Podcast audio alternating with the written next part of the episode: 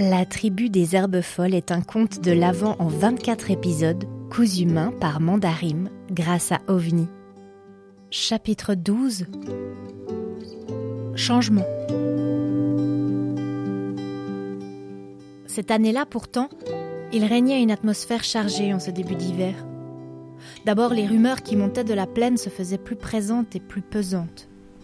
Les grandes personnes affichaient des visages soucieux, les sourcils toujours froncés et les nerfs à cran.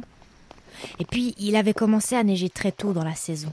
Dès fin octobre déjà, les flocons avaient recouvert les mélèzes encore jaunes foncés. Et durant novembre, il ne s'était pas passé un seul jour sans chute de neige.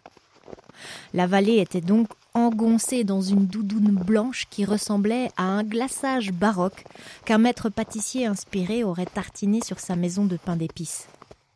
On était à peine au début du mois de décembre et tout donnait déjà à penser à Noël. Au début, les enfants étaient totalement ravis.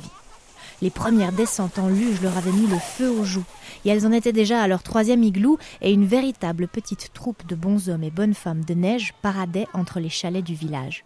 Trois semaines après les vacances d'automne, Oli et Till n'avaient pas pu redescendre au pensionnat. La ligne de train était arrêtée pour cause de chute de neige trop importante. Quelle fête ce dimanche-là La petite équipe avait célébré la bonne nouvelle autour d'un feu dans le jardin de Mati et Una, avec un délicieux jus de pomme chaud aux épices. Et puis, peu à peu, l'enthousiasme était retombé. La neige continuait à s'amonceler sur les toits et les chemins. Il fallait peler devant sa porte parfois deux fois par jour pour pouvoir continuer à en sortir, et le danger d'avalanche montait à un niveau critique.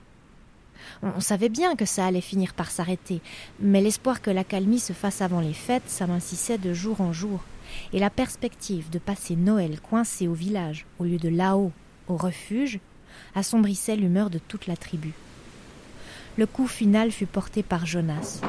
Le père d'Arvin avait débarqué un soir à la ferme, annonçant que leur réserve de nourriture était presque arrivée au bout. Il n'avait pas pu anticiper la météo et il lui manquait un grand voyage de ravitaillement en plaine quand la neige s'était mise à tomber.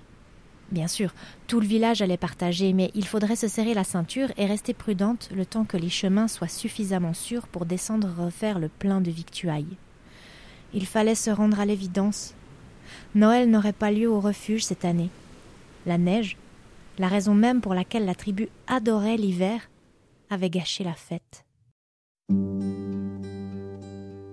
La tribu des herbes folles est une coproduction Mandarim et OVNI.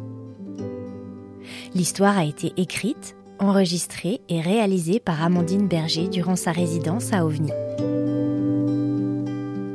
La musique est de Victor Music. Si vous avez aimé ce podcast, parlez-en autour de vous et laissez-nous plein d'étoiles. Ça nous permettra de raconter à encore plus d'oreilles, petites ou grandes, de belles histoires. En attendant la suite, vous pouvez toujours nous retrouver sur Instagram, at mandarim avec 3 M. Merci pour votre écoute et à demain!